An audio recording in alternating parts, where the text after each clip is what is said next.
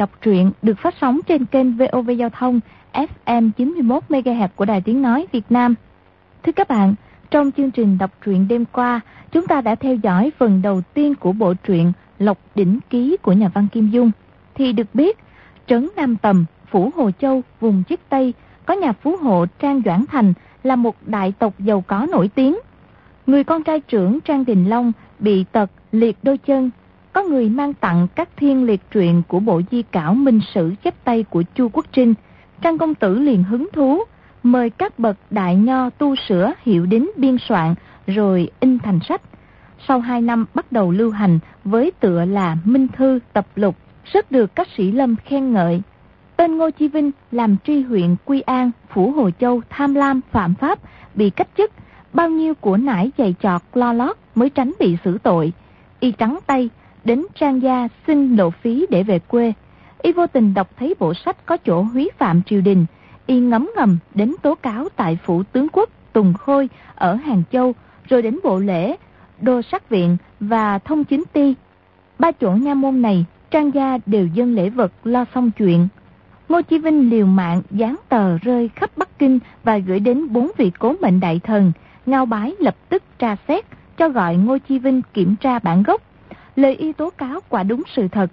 Đợt ấy, cả nhà họ Trang, tướng quân ở Hàng Châu, từ tuần phủ Chiết Giang, Chu Xương Tộ trở xuống, những kẻ sĩ có tên trong ban biên soạn đều đeo xiềng xích vào ngực. Vụ án này còn ảnh hưởng như thế nào đến xã hội lúc bấy giờ? Mời quý vị và các bạn theo dõi tiếp phần đọc truyện sau đây.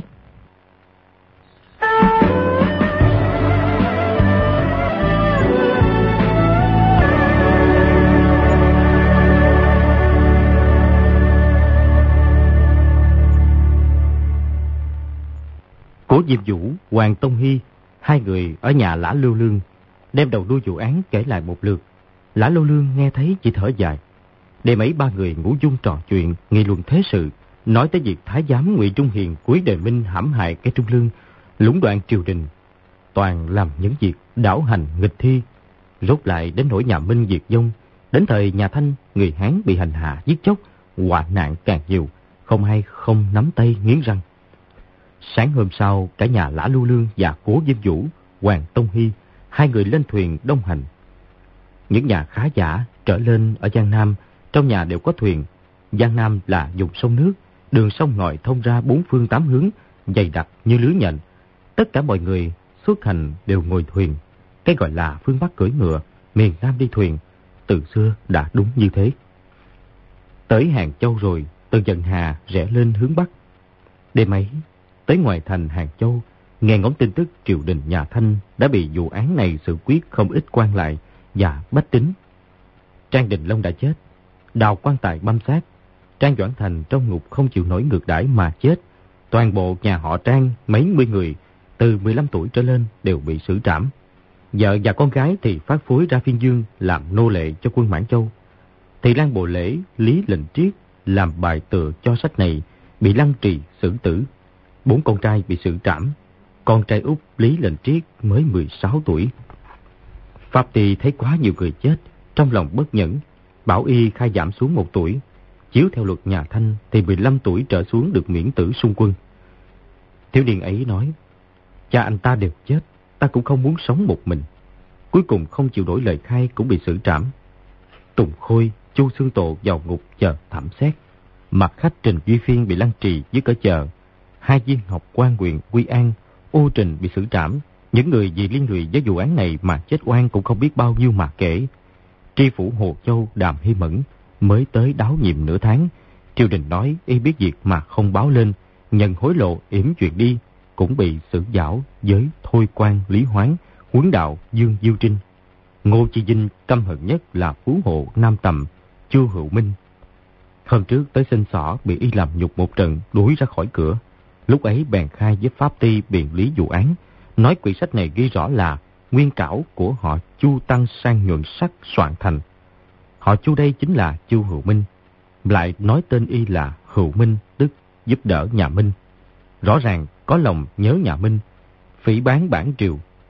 Chuyện ấy đưa ra, Chu Hữu Minh và năm con trai cũng bị xử trảm. Tài sản trong nhà hơn 10 vạn lượng, triều đình hạ lệnh thưởng hết cho Ngô Chi Vinh. Thế tạm nhất là những thợ khắc một bản, thợ in sách, thợ đóng sách, cho tới chủ nhân và những người làm công trong thư phố, thư điếm, những người mua sách đọc, sau khi tra xét ra được đều bị xử trảm. Theo sự sách ghi chép, lúc ấy ở cửa quan Hử thừa Tô Châu, có một viên chủ sự sát hóa, tên Lý Thường Bạch, thích đọc sự sách. Nghe nói ở thư phường Lương Môn Tô Châu, có một bộ minh sử mới in, nội dung rất hay, bèn sai một người làm công đi mua. Người làm công đi tới đó, thì chủ nhân thư điếm đi vắng, bèn ngồi trong nhà một ông già họ chu sát dắt thư điếm để chờ. Khi chủ nhân về, mua sách rồi đi. Lý Thường Bạch đọc vài quyển cũng không để ý lắm. Qua vài tháng, vụ án phát ra, tra xét tới những người bán sách mua sách. Lúc ấy, Lý Thường Bạch đi công cán ở Bắc Kinh, mắc tội mua sách phản nghịch, bị lập tức trảm quyết tại Kinh. Chủ nhân thư điếm và người làm công dân lệnh đi mua sách bị chém đầu. Ngay cả ông già họ Chu ở sát chết cũng bị liên lụy, nói đã biết người tới mua sách phản nghịch, tại sao không lập tức đi báo, lại còn để yên ngồi chơi trong nhà. Lẽ ra phải chém đầu, nhưng nghĩ đã quá 70 tuổi nên miễn tử, cùng vợ con xung quân ra dùng biên diễn. Còn tới các danh sĩ Giang Nam, vì Trang Đình Long hâm mộ tên tuổi, ghi rõ tham gia khảo hiệu trong sách, đều bị lăng trì xử tử cùng ngày. Kể ra, có bọn mau nguyên tích 14 người. Cái gọi là lăng trì xử tử là cứ từng dao từng dao từ từ xẻo hết thịt trên người, đến khi phạm nhân chịu đủ nỗi thống khổ rồi mới xử tử. Những người vì bộ sách này mà nhà tan người chết, quả thật không sao kể xiết. Bọn lã lưu lương, ba người được tin, căm tức không sao chịu nổi, nghiến răng chửi mắng. Hoàng Tông Hy nói, Y Hoàng Tiên Sinh có tên trong những người tham gia khảo hiệu. Phen này, chị e không thoát khỏi kiếp nạn. Ba người bọn họ trước nay chơi thân với cha Y Hoàng đều vô cùng lo lắng. Một hôm, thuyền tới Gia Hưng, Cố Diêm Vũ mua được trong thành một tờ để báo, ghi rõ tên họ những người mắc tội trong vụ án minh sử. Nhưng lại thấy trong lời thường vụ có một câu nói, tra kế tá, Phạm Tương, Lục Kỳ, ba người tuy có tên trong những người tham gia khảo hiệu, nhưng trước đó chưa từng nhìn thấy sách, nên miễn tội không tra cứu. Cố Diêm Vũ đem tờ để báo xuống thuyền cùng Hoàng Nghi Tông, Lã Lưu Lương cùng xem lại. Tấm tắc khen là chuyện lạ. Hoàng Tông Hy nói, chuyện này ác là do đại lực tướng quân làm. Lã Lưu Lương nói, đại lực tướng quân là ai? Sẽ được thỉnh giáo. Hai năm trước, huynh đệ tới làm khách ở nhà y Hoàng Tiên Sinh. Chỉ thấy phủ đệ của y tất cả đều đổi mới. Đình diện rộng rãi, trần thiết đẹp đẽ, khác hẳn lúc trước. Trong phủ còn nuôi một ban hát cung khúc ban tử, thanh sắc tài nghệ ít thấy ở Giang Nam. Huynh đệ trước đây chơi thân với y Hoàng Tiên Sinh, nói chuyện tới chỗ phơi gan trải mật. Bèn hỏi duyên do. Y Hoàng Tiên Sinh kể lại một câu chuyện, quả thật là kỳ ngộ chốn phong trần. Lúc ấy, bèn kể lại câu chuyện nói trên.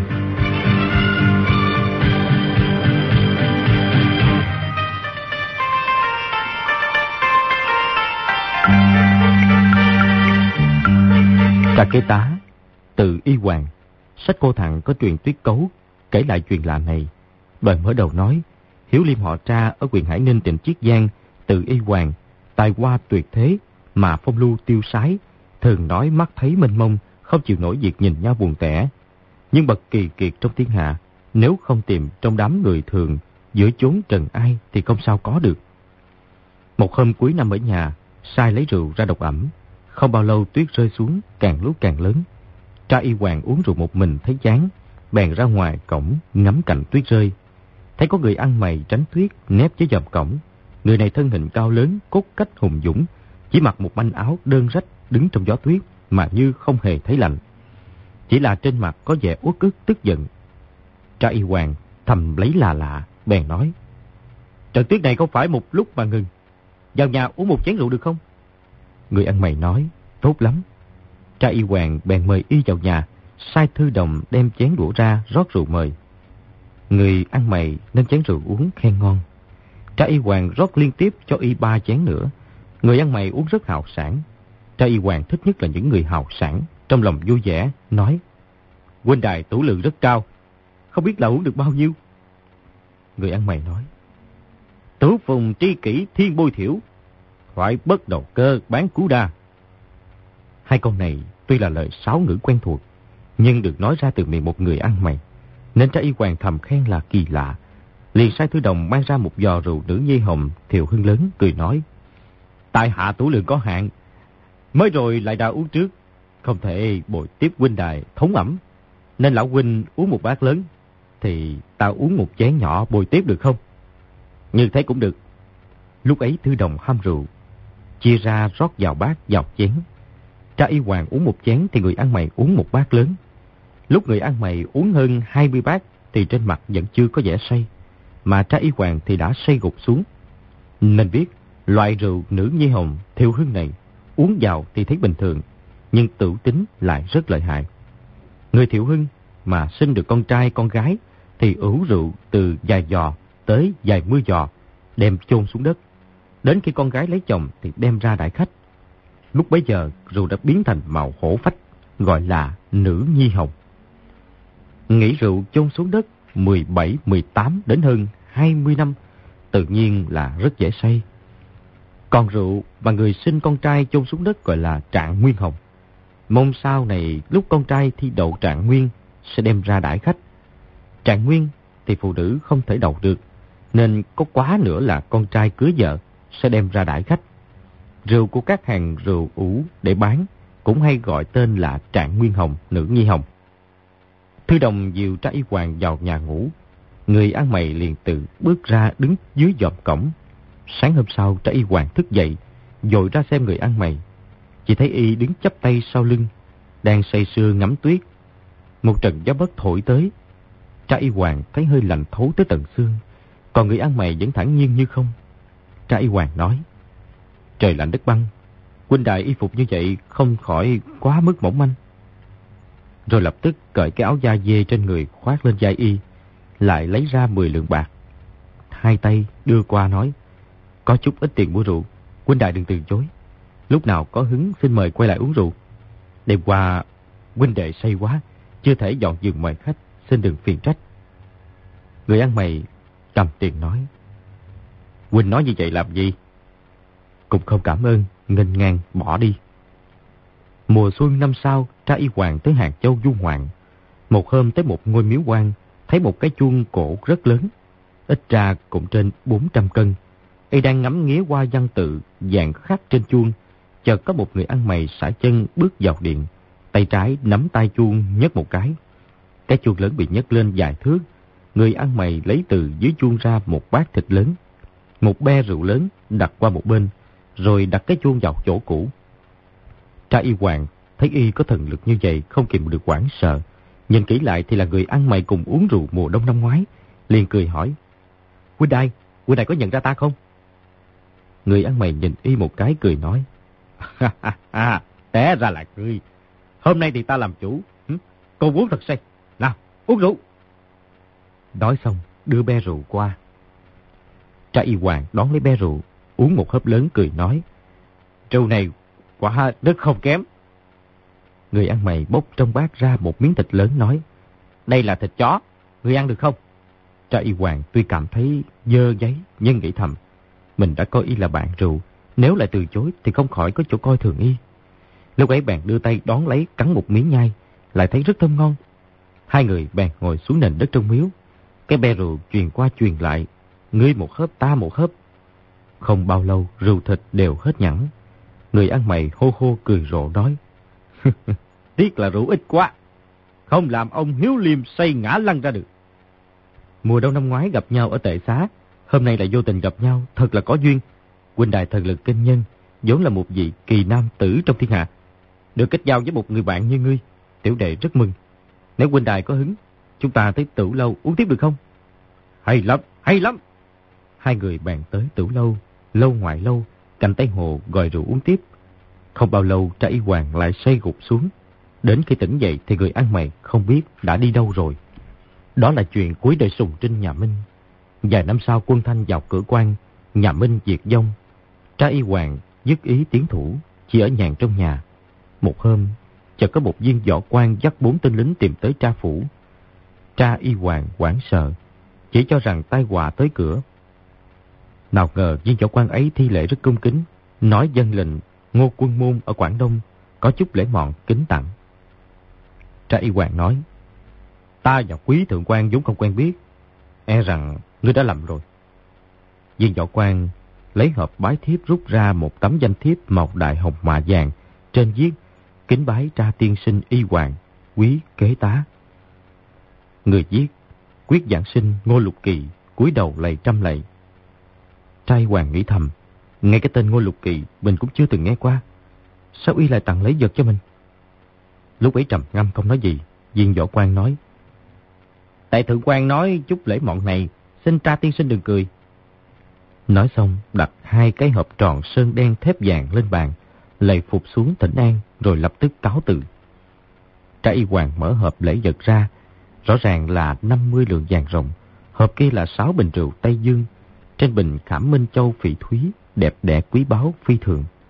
Tra y hoàng càng hoảng sợ, đuổi theo, định bảo viên võ quan kia thu hồi lễ vật. Nhưng người học võ, bước chân mau lẹ, đã đi xa rồi. Tra y hoàng trong lòng buồn bực nghĩ thầm. Ngoạnh tài bỗng không mà tới. Không phải tai họa mà là tai họa. Hay là có người hãm hại mình. Lúc ấy bèn phong kính hai hộp lễ vật lại cất vào mật thất.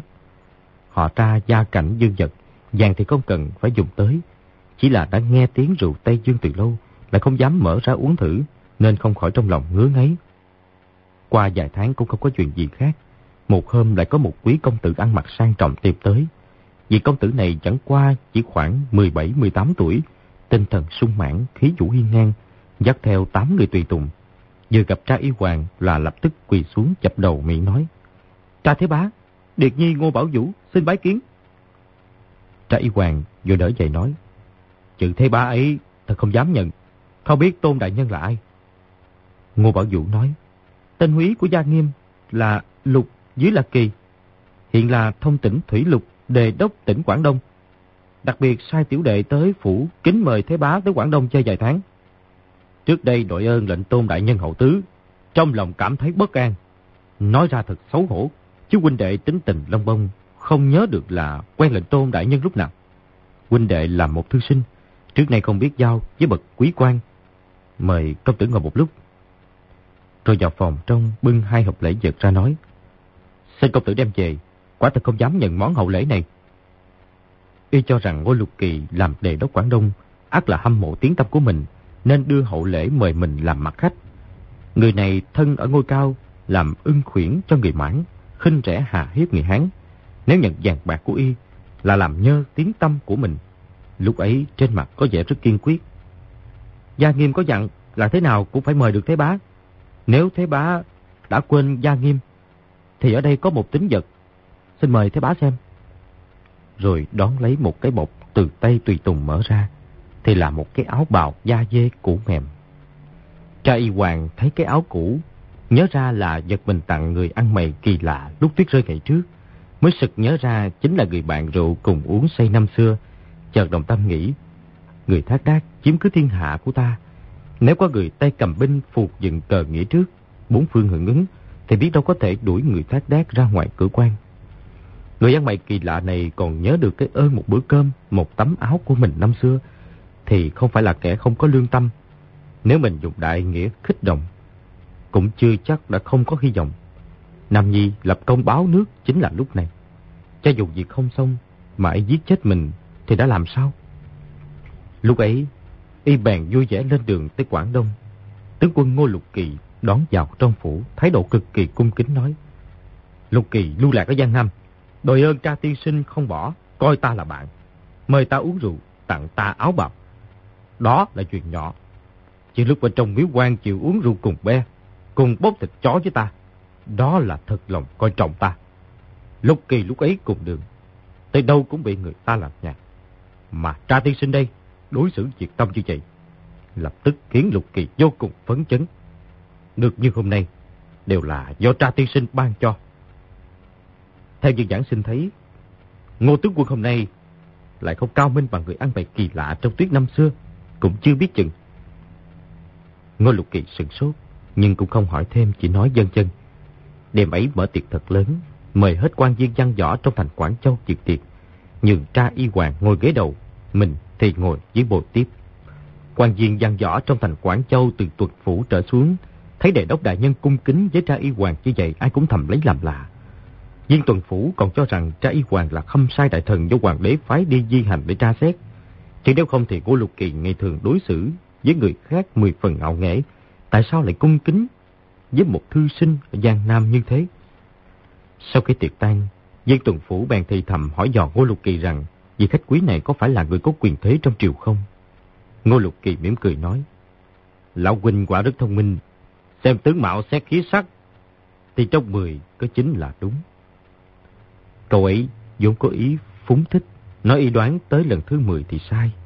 Nào ngờ viên tuần phủ lại hiểu lầm, cho rằng trái y hoàng đúng là không sai. Nghĩ thầm vị cha đại nhân này ở lại trong phủ ngô đề đốc thì đã liên kết với y rồi. Ngô đề đốc với mình trước nay lại không hợp nhau lắm. Nếu sau khi khâm sai đại nhân về kinh, trong tờ tâu có điều bất lợi cho mình thì thật hỏng bét. Nên sau khi trở về, bèn sắp một phần lễ vật trọng hậu, sáng sớm hôm sau đem tới phủ đề đốc.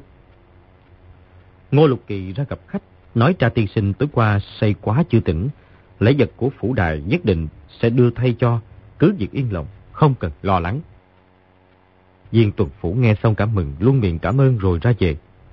Tin tức truyền ra, các quan viên đều biết phủ đại đại nhân đưa tặng cha tiên sinh lễ vật trọng hậu. Vì cha tiên sinh này lại lai lịch ra sao thì không thể biết được. Nhưng ngay tuần phủ mà cũng tặng lễ vật thì chẳng lẽ mình lại không tặng? Trong vài hôm, ở phủ đệ đốc lễ vật chất cao như núi, Ngô Lục Kỳ sai trướng phòng, cứ nhất nhất thu nhận, nhưng không được cho cha tiên sinh biết. Y hàng ngày, ngoài những lúc tới quân phủ liệu lý diệt công, thì chỉ bồi tiếp cha y hoàng uống rượu.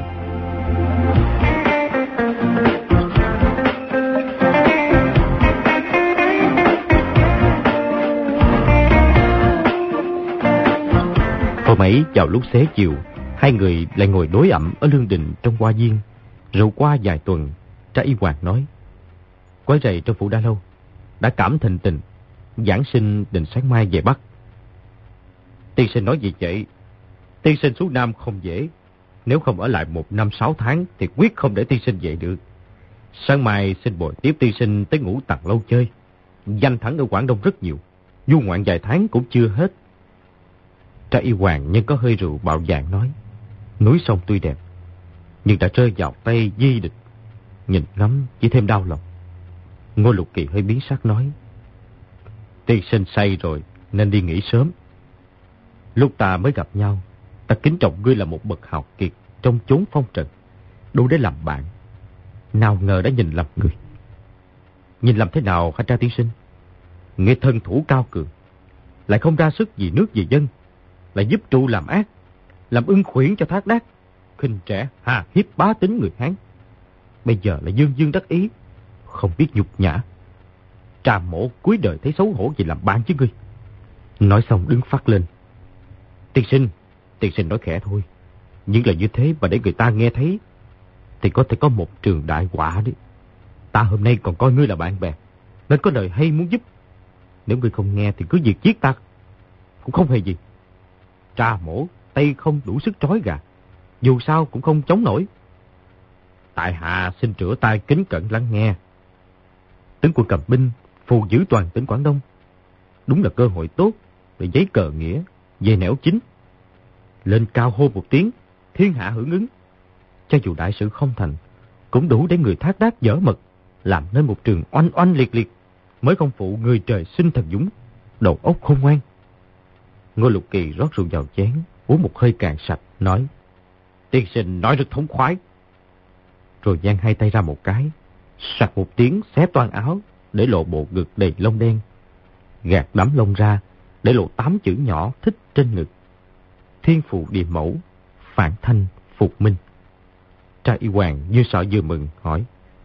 Đây, đây, đây, đây là cái gì? Ngô Lục Kỳ khép chặt áo lại nói.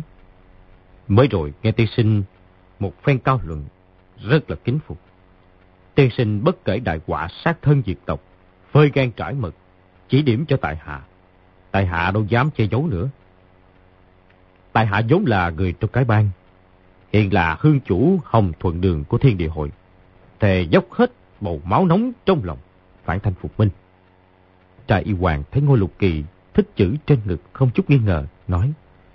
Té ra tướng quân thân ở doanh tàu, lòng ở Hán. Mới rồi ăn nói mạo phạm, đắc tội rất nhiều.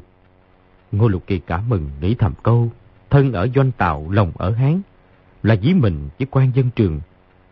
Bèn nói, lối so sánh ấy thật không dám nhận.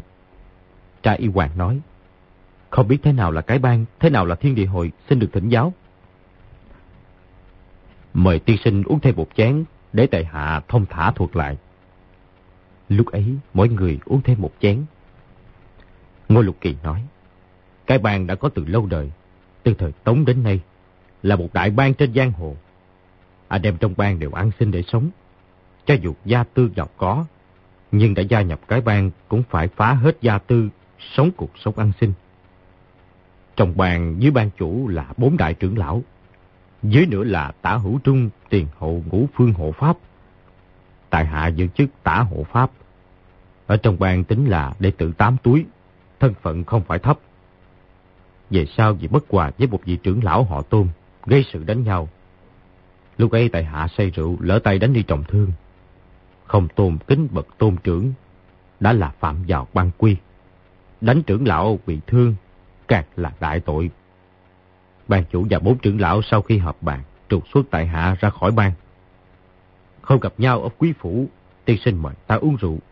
Lúc ấy tại hạ vừa bị trục xuất khỏi ban trong lòng đang uất ức phiền muộn.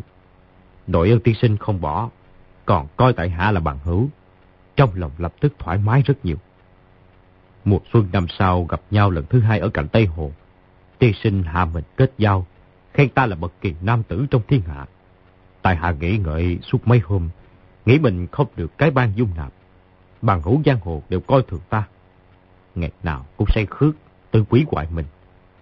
Đã thấy trong vòng vài năm nhất định sẽ chết vì rượu. Vậy ra tiên sinh này lại nói ta là một bậc kỳ nam tử. Ngô lục kỳ ta chẳng lẽ là một phen ngã xuống không đứng lên được sao? Vĩnh viễn không nghề ngóc đầu được nữa sao? Không bao lâu, quân thanh Nam Hạ. Ta trong lòng uất ức, không biết phải trái. Bèn theo quân thanh, lập được không ít công. Tàn sát đồng bào. Nghĩ lại thật xấu hổ. Như vậy thì sai rồi. Huynh đại không được cái ban dung nạp. Thì đọc lai đọc giảng cũng tốt. Từ lập môn phái cũng tốt. Cần gì phải khổ tâm, theo hạ sách ấy. Ra sức cho quân thanh. Tại hạ ngu xuẩn lỗ mãn, Lúc ấy chưa được tiên sinh dạy bảo. Làm không ít chuyện sai trái. Quả thật rất đáng chết. Tướng quân đã biết là sai. Thì lập công chuộc tội vẫn còn chưa muộn. Về sau nhà mãn thanh chiếm cả Nam Bắc. Ta cũng được phong lạc đề đốc. Hai năm trước, nửa đêm chợt nhớ có người xông vào phòng ngủ của ta hành thích. Thích khách ấy và võ công không phải là đối thủ của ta. Bị ta bắt sống. Thắp đèn lên, nhìn lại là tôn trưởng lão trong cái ban ngày trước bị ta đánh trọng thương. Y ngoát miệng chửi lớn, nói ta hèn hạ vô sĩ, can tâm làm ưng khuyến cho dị tộc. Y càng chửi mắng càng hung dữ, câu nào cũng đánh trúng tâm khảm của ta. Những lời ấy có lúc ta cũng nghĩ tới, biết rõ là những điều mình làm rất không phải. Ban đêm Lộc tự hỏi, thấy rất xấu hổ. Chỉ là chính mình suy nghĩ vẫn không minh bạch, thống khoái bằng lời y chửi mắng. Ta thở dài một tiếng, giải khai quyệt đạo cho y. Rồi nói, Tôn trưởng lão ngươi chửi rất đúng. Ngươi đi đi. Lúc đó y rất kinh ngạc, lập tức vượt ra cửa sổ bỏ đi. Huynh làm như thế rất đúng. Lúc ấy trong nhà ngục của nha môn đệ đốc có không ít hảo hán liên can tới việc phản thanh. Sáng sớm hôm sau ta tìm sổ sách thả tất cả ra. Người thì nói là bắt lầm. Người thì nói không phải là chủ mưu. Nhẹ nhàng phát lạc. Qua một tháng vị tôn trưởng lão kia nửa đêm lại tới gặp ta. Mở cửa thấy núi hỏi có phải ta đã có lòng hối hận. Tình nguyện phản thanh lập công hay không? Ta rút đao ra chém một nhát đứt hai ngón tay trái. Rồi nói Ngô Lục Kỳ này quyết tâm sửa bỏ lỗi trước. Từ nay trở đi xin nghe theo hiệu lệnh của tôn trưởng lão. Sau đó, đưa bàn tay trái ra. Quả nhiên không còn ngón vô danh và ngón út. Chỉ còn có ba ngón. Tra y hoàng giơ ngón tay cái lên nói. Hạo hán tử. Ngô Lục Kỳ nói tiếp. Tôn trưởng lão thấy ta thành tâm. Lại biết ta tuy tính tình lỗ mãn. Nhưng đã nói ra thì trước nay chưa từng nuốt lời. Sau đó y nói tốt cho ta về bấm lại ban chủ để xin chỉ thị. Sau 10 ngày, tôn trưởng lão lại tới gặp ta, nói là ban chủ và bốn trưởng lão bạc bạc quyết định thu nhận ta vào ban trở lại, bắt đầu từ hàng đệ tử một túi. Lại nói cái bàn đã kết minh với thiên địa hội đồng tâm hiệp lực phản thanh phục minh. Thiên địa hội này là do mưu sĩ Trần Vĩnh Hoa, Trần Tiên Sinh, thủ hạ của quốc tính gia Trịnh Đại soái ở Đài Loan sáng lập. Gần đây giảng lai tới một giải phúc kiến Chiết Giang, Quảng Đông rất là thịnh vượng. Tôn trưởng lão dẫn kiến ta tới hương chủ học thuận đường Quảng Đông của hội, gia nhập thiên địa hội. Thiên địa hội tra xét ta một năm, giao ta làm mấy việc quan trọng, thấy ta quả thực trung tâm bất nhị. Gần đây nhất, Trần Tiên Sinh từ Đài Loan gửi thư tới, phòng tài chức hương chủ Hồng Kỳ Hương trong Hồng Thuận Đường. Tra Y Hoàng tuy không biết lai lịch thiên địa hội, nhưng quốc tính Gia Diên Bình, quận Dương Trình thành công ở Đài Loan, cô quân chống thanh, tinh trung anh dũng, thiên hạ không ai không biết. Thiên địa hội này đã do mưu sĩ thủ hạ của y là Trần Vĩnh Hoa sáng lập, thì tự nhiên là người đồng đạo, lúc ấy không ngừng gật đầu. Ngô Lục Kỳ lại nói, năm trước quốc tính gia xuất, lĩnh đại quân bao vây tấn công Kim Lăng.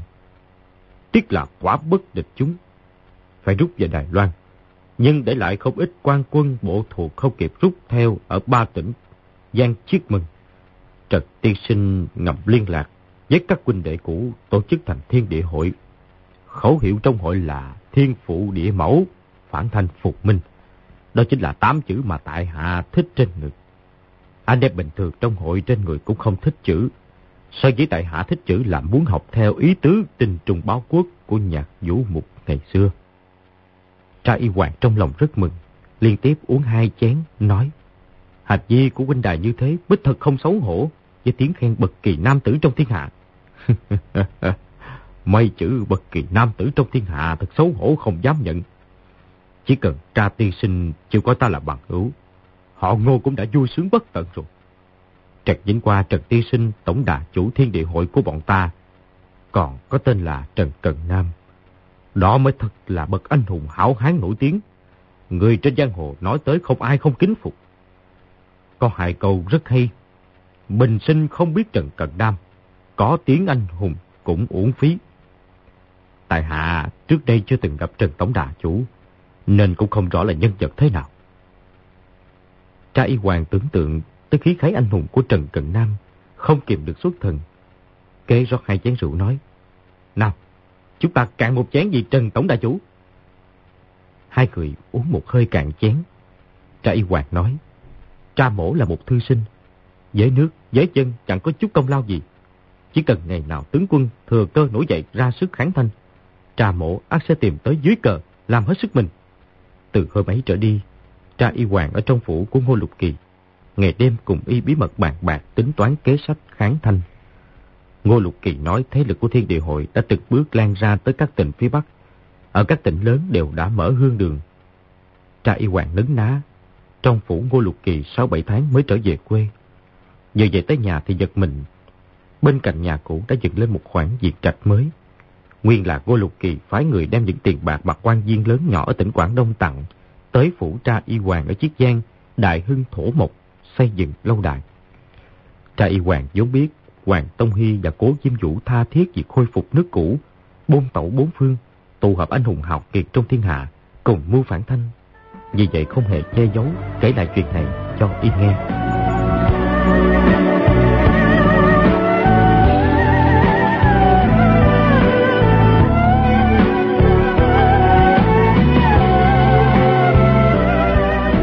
Hoàng Tông Hy trong thuyền kể lại đầu đuôi chuyện ấy cho Lã Lưu Lương nghe rồi nói. Nếu chuyện này lộ ra để bầu thác đát tiên hạ thủ di cường, thì y Hoàng Tiên Sinh và Ngô Tướng Quân nhất định gặp cái quả diệt tộc, mà đại nghiệp chống thanh còn mất đi một bậc đống lương đó. Ngoài ba người chúng ta, chuyện này quyết không thể để lộ ra một chữ, cho dù gặp mặt y Hoàng Tiên Sinh, cũng quyết không được nói tới tên Ngô Tướng Quân ở Quảng Đông. Y Hoàng Tiên Sinh và Ngô Tướng Quân có một đoạn uyên nguyên như vậy. Các đại thần trong triều đang có chuyện lớn nhờ cậy. Ngô Tướng Quân nếu Ngô Tướng Quân ra mặt tâu bày cho y hoàng tiên sinh, thì nhất định triều đình phải nể mặt y. Lời Hoàng Quynh rất đúng. Chỉ không biết hai người lục kỳ phạm tương gì sao cũng được như y hoàng tiên sinh. Nói là chưa thấy sách ấy, miễn tội không truy cứu. Chẳng lẽ hai người ấy cũng được người có thế lực trong triều tâu bày giúp sao? Ngô tướng quân tâu bày cho y hoàng tiên sinh. Nếu trong đơn chỉ đề tên một người thì e người ta sinh nghi. Nên ghi tên cả hai người kia vào cũng chưa biết chừng. Nói thế thì e rằng hai người lục phạm đến giờ này cũng chưa biết vì sao mình còn sống. Cô Diêm Vũ gật đầu nói, danh sĩ Giang Nam bảo toàn thêm được một người, cũng là bảo lưu thêm được một phần nguyên khí. Chuyện ba người bọn họ bàn là điều bí mật bậc nhất đương thời. Lúc ấy đang trong thuyền trên dần hà, trong khoang sau chỉ có ba người vợ con họ lã, Hoàng Tông Hy, lại hạ giọng nói rất khẽ. Không sợ bị người khác nghe trộm, trong thuyền không có tường cũng không sợ ngoài có dách tay. Không ngờ có Diêm Vũ vừa đứt lời, chợt nghe trên đầu gian lên một tiếng cười khàn khặt quá dị. Ba người giật nảy mình cùng quát. Người nào? Nhưng lại không có lấy nửa tiếng động. Ba người ngớ mặt nhìn nhau đều nghĩ thầm. Chẳng lẽ lại có ma quái thật sao? Trong ba người thì có Diêm Vũ gan dạ nhất, cũng từng học một chút võ nghệ thô thiện để phòng thân. Lúc vừa ngưng thần đã thò tay vào bọc rút ra một thanh chủy thủ, đẩy cửa khoang bước ra đầu thuyền, chăm chú nhìn lên trên mui. Đột nhiên trên mui thuyền có một cái bóng đen đứng bật dậy, nhảy sổ xuống. Cổ chim dụ quát. Ai? Rồi dung chủy thủ đâm thẳng tới. Nhưng chợt thấy cổ tay đau buốt đã bị nắm giữ. Cái đó sau lưng tê rần đã bị điểm trúng quyệt đạo. Thành chủy thủ rời khỏi tay, thân hình cũng bị đẩy vào khoang thuyền. Hoàng Tông Hy và Lã Lưu Lương thấy có Diêm Vũ bị đẩy vào khoang thuyền, Phía sau có một hán tử áo đen trong lòng cả kinh. Thấy hán tử kia thân thể cao lớn, mặt nở nụ cười hung ác. Lã Lưu Lương nói, Các hạ đang đêm xong bừa vào đây là có ý gì? Người kia cười nhạt nói, Đà tạ ba người, các ngươi cho lão tử thằng hoàng phát tạc. Ngô Lục Kỳ muốn tạo phản. Cha y hoàng muốn tạo phản. Ngao Thiếu Bảo được tin mật báo. Lại không trọng thưởng sao? Ba vị nên theo ta tới Bắc Kinh để làm chứng. Các hạ nói gì? Ba người bọn ta chẳng hiểu chút gì cả. Người muốn vu cáo người tốt, lại muốn lôi kéo người khác vào. Như thế không được.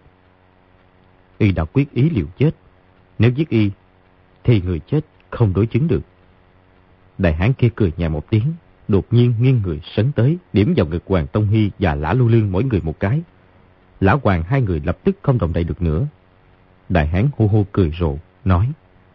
Các vị huynh đệ vào khoan cả đi.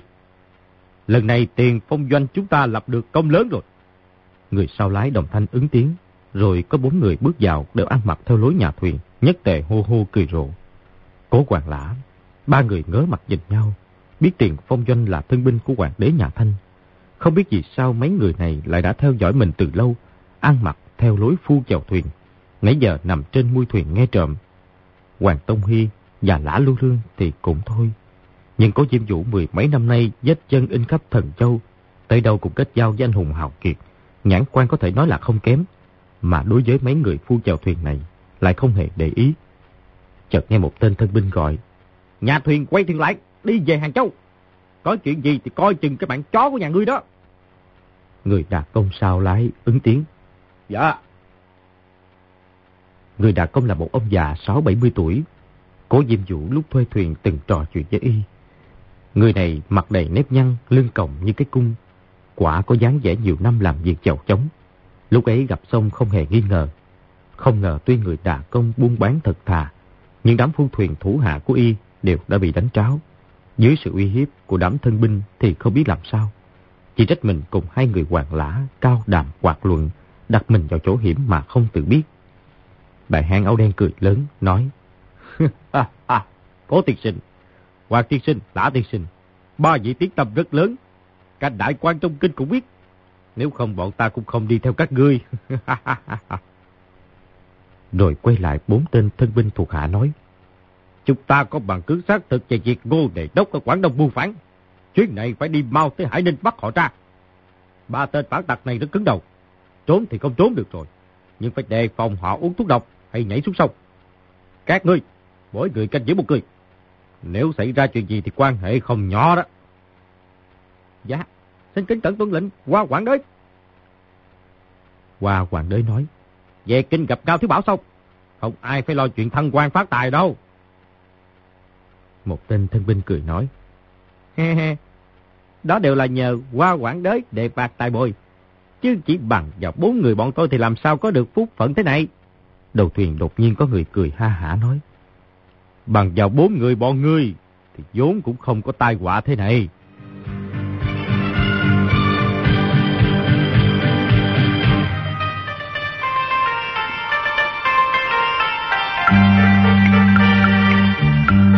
Âm một tiếng, cửa khoang thuyền bay tung ra hai bên. Một thư sinh khoảng 30 tuổi xuất hiện, chắp tay sau lưng, miệng mỉm cười. Hoa hoàng đới quát. Các lão gia sai quan đang phán ở đây, hứa lại. Thư sinh kia mỉm cười không đáp, rảo chân bước vào khoang thuyền. Ánh đào chớp lên, hai thanh đơn đao chia ra hai bên tả hữu chém xuống. Thư sinh kia nghiêng người tránh khỏi, rồi sấn qua qua quảng đới, dung trưởng đập xuống đầu y. Qua quảng đới rồi dung tay trái đỡ, tay phải nắm thành quyền đẩy mạnh ra. Thư sinh kia chân trái đá ngược về phía sau trúng ngực một tên thân binh. Tên thân binh ấy gào lớn một tiếng lập tức phun máu ồng ọc. Ba tên thân binh kia dung đao kẻ đâm người chém. Trong khoang thuyền chật hẹp, thư sinh kia thi triển công phu cầm nã, chém đập móc đánh. Chát một tiếng, một tên thân binh bị cành bàn tay y chém gãy xương cổ. Qua quảng đới, chưởng phải vỗ ra đánh vào gáy thư sinh. Thư sinh lật chưởng trái lại. Bình một tiếng, song chưởng chạm nhau. Qua quảng đới, lưng đập mạnh vào khoang thuyền. Một mảnh dán khoang thuyền lập tức tung ra. Thư sinh kia liên tiếp phát ra hai chưởng đánh vào ngực hai tên thân binh còn lại. Tiếng rắc rắc gian lên, xương sườn của hai người đều bị đánh gãy. Qua quảng tới tung người giọt qua chỗ khoang thuyền bị dở. Thư sinh kia quát chạy đi đâu? Chưởng trái dỗ mau ra. Đã thấy sắp trúng hậu tâm y. Không ngờ đúng lúc ấy, qua quảng đới dùng chân trái đá ngược lại. Một chưởng ấy vừa khéo đánh trúng lồng bàn chân y. Luôn chứng lực lại đẩy y bay về phía trước. Qua quảng đới rồi nhảy giọt lên. Thấy trên bờ có một cây liễu nghiêng ra mặt sông, bèn chụp cứng cành liễu, lật người một cái, bay luôn qua cây liễu. Thân sinh kia chạy ra đầu thuyền, nhấc ngọn sào lên, dùng tay phóng ra. Dưới ánh trăng, ngọn sào tre như con rắn giọt ra, phóng mau như mũi tên. Chỉ nghe qua quảng đới, á một tiếng thê thảm. Ngọn sào tre đã xuyên suốt hậu tâm, đóng đinh y xuống đất. Thân sào dài vẫn không ngừng lay động. Thân sinh kia bước vào khoang thuyền, giải khai quyệt đạo cho ba người cố hoàng lã, dứt xác bốn tên thân binh xuống sông, thắp đèn lên lại. Cố hoàng lã ba người luôn miệng cảm ơn, kế hỏi tên họ y. Thư sinh kia cười nói, tên hẹn mới rồi vừa đội ơn hoàng tiên sinh nhắc tới. Tại hạ họ Trần, tháo tự là Cận Nam.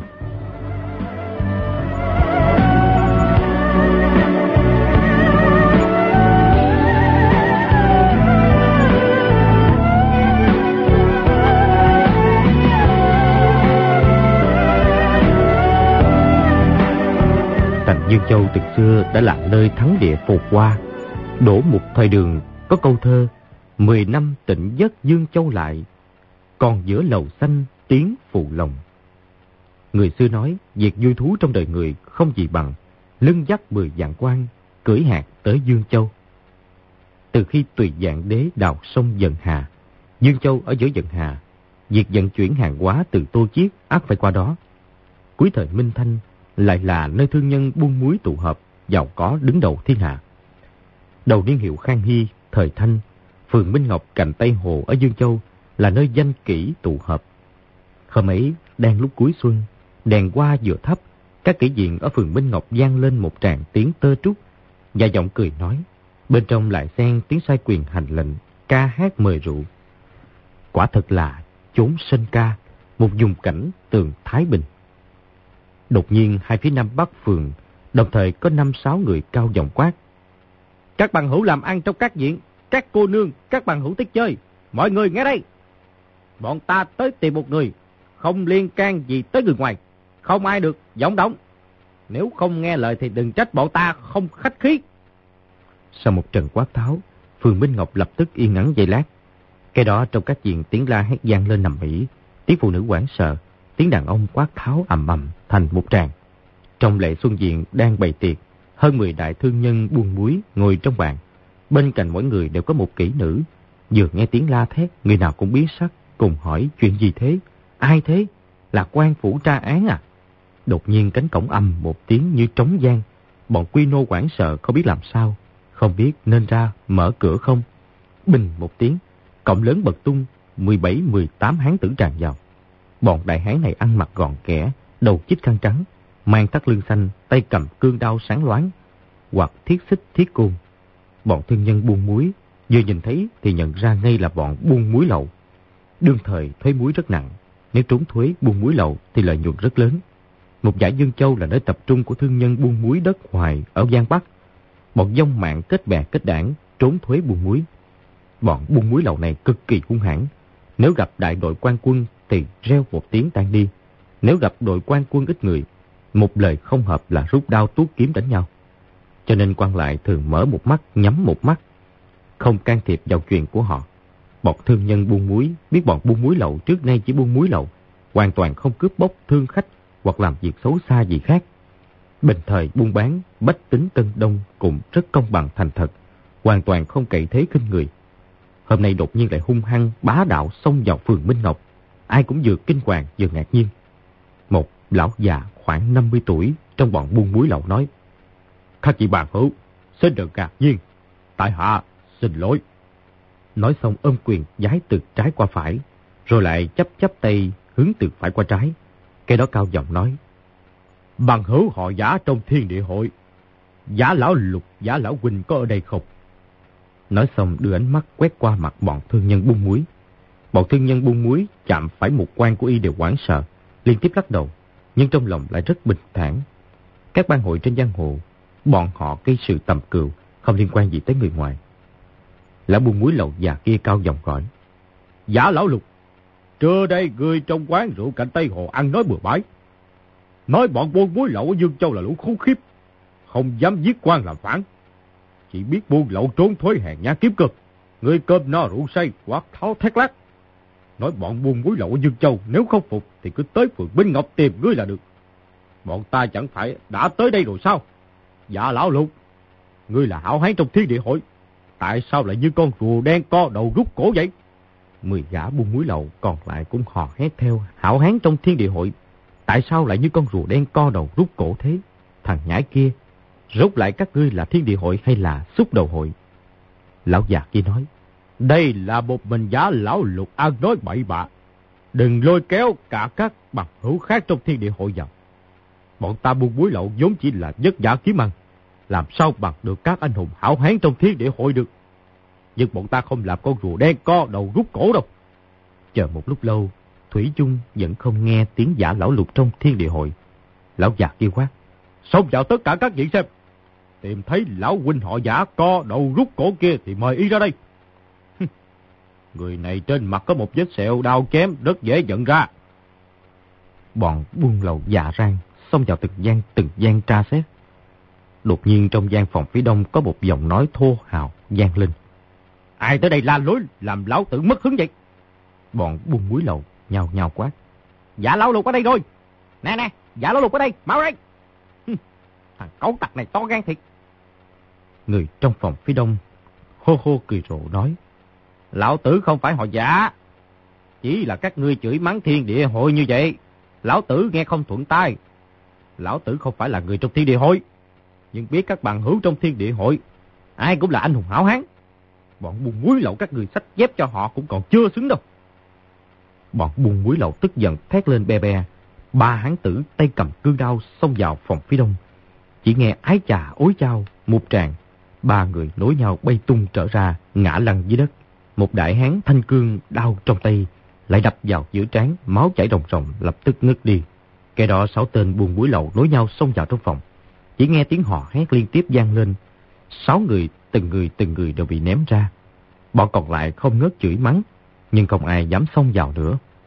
Lão già kia bước lên mấy bước nhìn vào bên trong. Trong ánh sáng lờ mờ thấy một đại hán râu quai nón đang ngồi trên giường.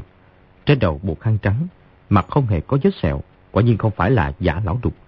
Lão già kia bèn cao giọng hỏi. Các hạ thân thủ hay lắm, xin hỏi tôn tính đại danh là gì? Người trong phòng chửi. Cha ngươi họ gì, tên gì? Thì lão tử tự nhiên là hỏi tên ấy. Tiểu tử giỏi lắm, tên cha ngươi mà ngươi cũng quên à? Trong bọn kỹ nữ đứng bên cạnh đột nhiên có một người trung niên khoảng 30 tuổi, bật cười khanh khách. Một tên buồn muối lậu sấn lại một bước, chát chát đánh hai tác. Kỹ nữ kia nước mắt, nước mũi cùng chảy ròng ròng. Gã buồn muối lậu ấy chửi. Ha, có gì hay mà cười. Kỹ nữ kia quảng sợ, không dám nói gì.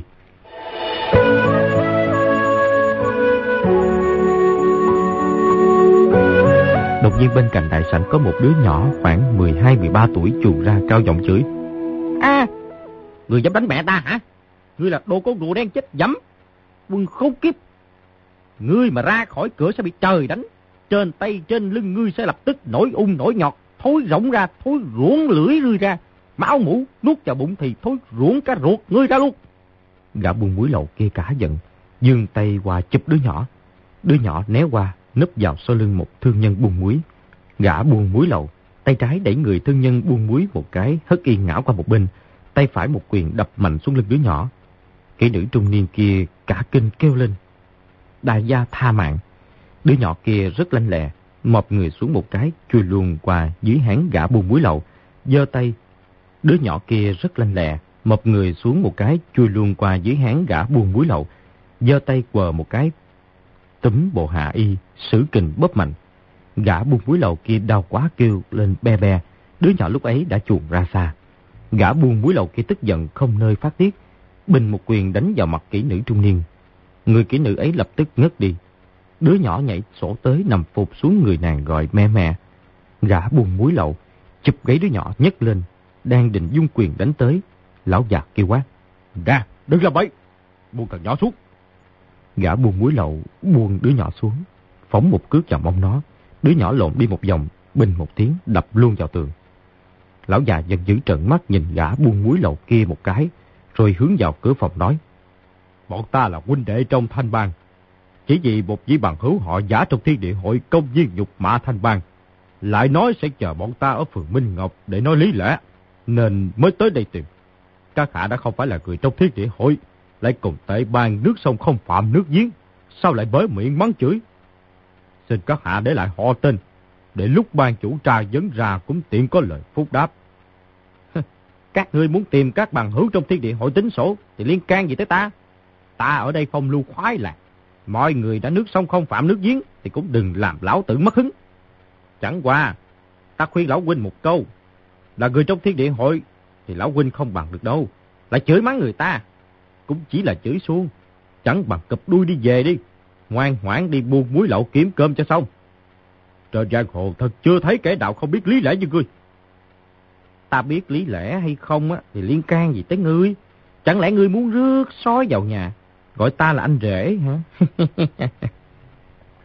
Đúng lúc ấy ngoài cổng có ba người nhẹ nhàng bước vào, cũng đều ăn mặc như bọn buôn muối lậu. Một người gầy gò tay cầm liên tử thương hạ giọng hỏi.